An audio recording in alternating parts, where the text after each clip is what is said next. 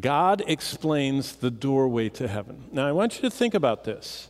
God came down from the everlasting habitations where he eternally exists, and he came down and burned up the top of the mountain and quaked and smoked and loud trumpeted and did it and then sent down the Ten Commandments and wrote them with his finger. We already saw that in 19 and 20 and all that. And now in 25, he's invited Moses up for a 40 day seminar on the doorway to heaven that Moses was looking at. Hebrews says Moses saw all this stuff he built or had built in the tabernacle.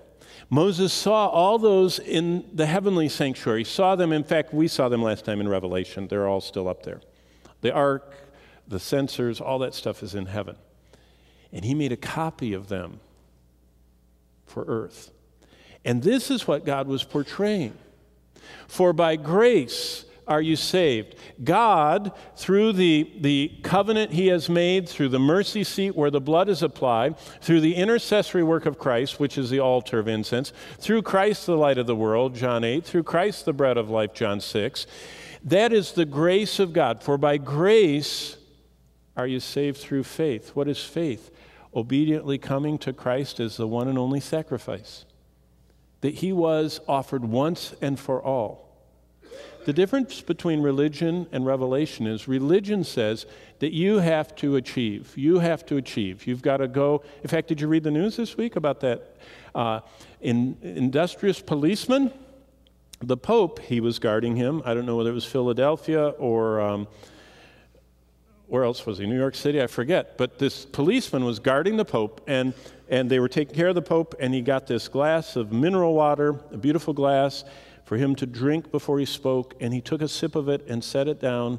And as he turned to go and be guarded and escorted, the policeman grabbed that glass and took it home to his wife, half full of water, and the papers are all over it. This woman got to actually drink the water that the lips of the Pope had touched. And they say there's no, no comprehension in, in Christendom of how blessed that woman was. That's amazing. Uh, that the current Pope doesn't say what Peter said, who said, Don't bow down to me, I'm just a man like you. Bow down to him.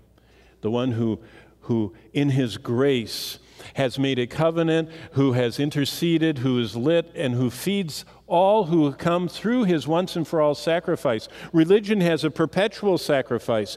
Religion says you've got to, you, you never quite do enough, and you've got to keep trying harder and harder. And God says, no, John 10, by one sac, I mean, Hebrews 10, by one sacrifice forever he's perfected all who come in faith through Christ.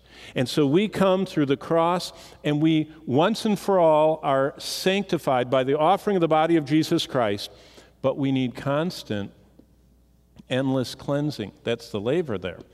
The laver is a picture of the sanctified Christian life. The cross is a picture of our salvation that was once and for all.